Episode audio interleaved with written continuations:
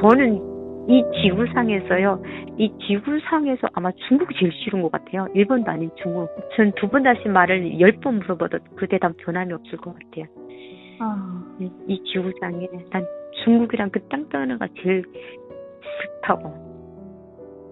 지구상에서 가장 싫은 나라. 중국인 남편으로부터 얻은 자식이 살고 있지만 다시는 밟고 싶지 않은 땅입니다.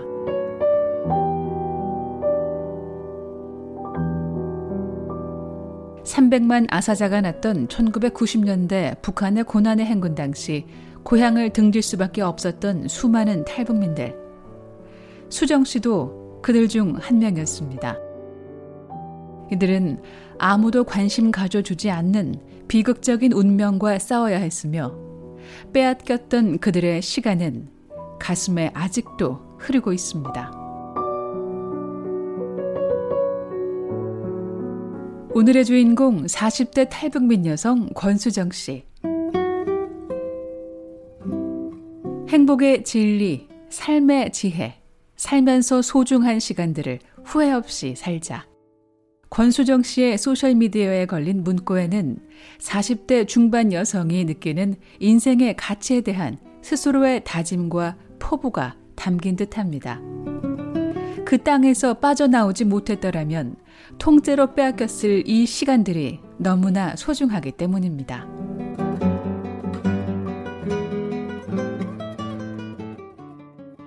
탈북은 언제 하셨나요? 몇 년도에 하셨나요?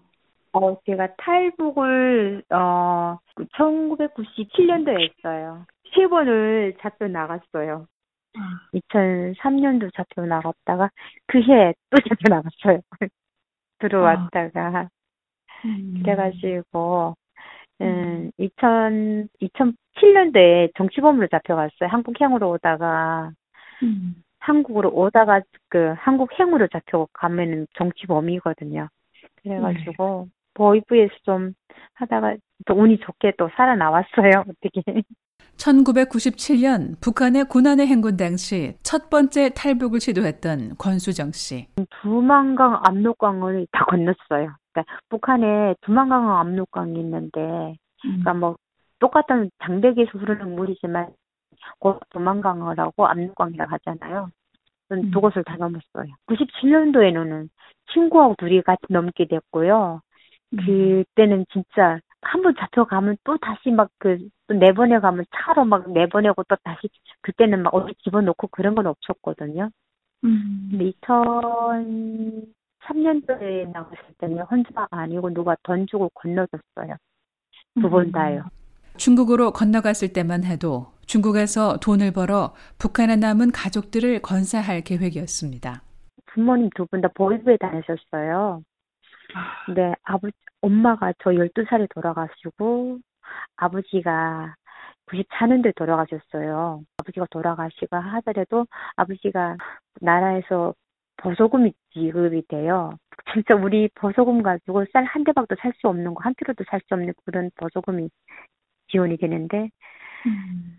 근데 95년도, 96년도부터 고난의 시기 막 지, 진행이 되는 상황에서 자기네 보이브에도 배고프 안 주고 막 그랬거든요. 근데 부모님 살던 집을 제가 팔았어요. 팔고 우리가 쪽방에 들어갔거든요. 그때 집이 좀 괜찮은 집에서 살았는데 그걸 아버지가 돌아가시고 뭐 어떻게 먹고 살 길이 없으니까 집을 팔고 그 돈을 가지고 우리가 쪽방에 사고 사 사서 그 돈을 미천을 제가 회사한테 친구랑 장, 장사를 떠난 거죠. 집을 판 돈을 장사 미천으로 삼고 돈을 벌면 이 고통스러운 가난과 굶주림이 해결될 수 있을 줄 알았지만 탈북 과정에서 있는 돈은 다 빼앗기고 중국으로 넘어간 후 인신매매를 당했습니다. 중국에 그때 엄청 많이 가더라고요. 제가 음. 97년 7월 달에 건너갔거든요. 그때. 음. 그러면서 제 친구가 그때 저기 가면 돈을 벌어 가서 온다고. 그래, 우리 떠난 길에는 그냥 돈을 벌어 가서 다시 올 생각을 하고 떠난 거죠.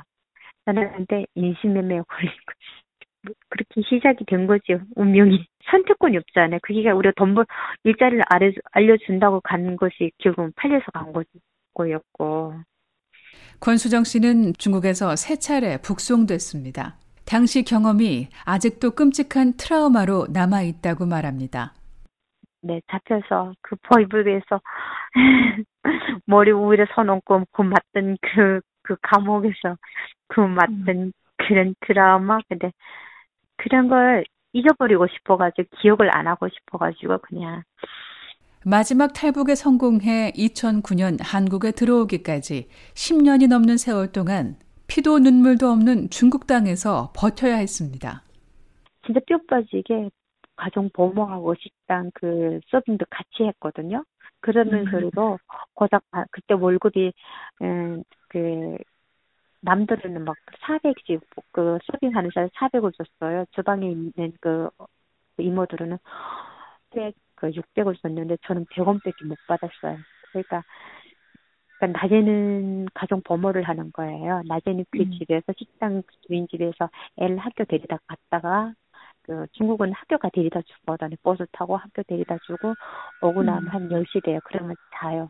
자서 음. 또 오후 2시는 일어, 일어나서 또, 음, 그 점심시간 손님들을 마치고 그 시간에 한, 그러면 또 자요. 다 설거지 다 하고 하면은 8시에 제가 업무를 다 항상 밤에만 일을 했었거든요. 아침에 애가 음. 있어. 그, 그런지 반복을 2년을 했어요. 그러면서 보석 받은 게 100원. 제일 처음에는 받지도 못해서 한 푼도 못 받았어요. 그래가지고.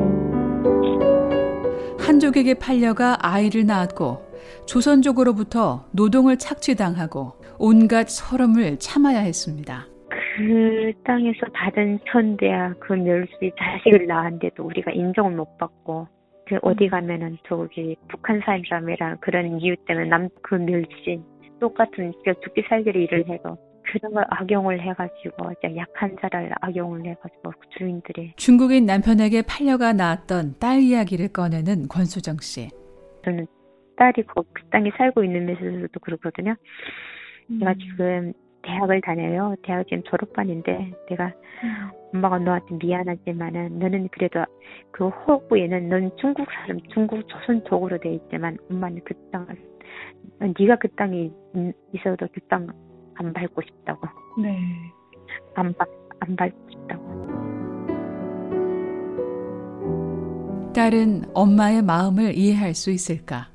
사랑하는 언니가 굶어 죽고 남은 가족들의 생사가 걸렸던 자신에게 중국이 어떤 의미인지 배 아파 나왔던 딸에 대한 애틋한 그리움도 어쩔 수 없는 고통의 시간이었다는 것을 딸은 이해할 수 있을까? 이게 도망쳐 나왔는데 인신매매에 걸려가지고 뭔지도 않은 애를 낳아가지고 그 중국에서 자기 자기네 종자를 낳았는데도 이그 17살짜리인데 저는 그래도 모성애라 그 저지 뿌렸을 때 눈물 따면서 그 저지 짰던 그 그런 것들 이 음. 뭔가 그, 그 가슴 아픈 이야기를 다시는 그 땅으로 돌아가고 싶지 않은 그런 거 생각하고 싶지 않은 일들 고난의 행군 당시 북한보다 더 혹독하고 끔찍했던 곳이 중국이라고 말하는 이유입니다.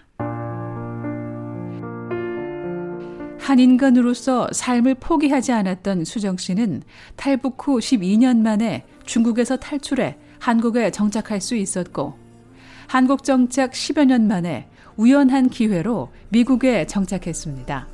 미국에 친구가 있어요.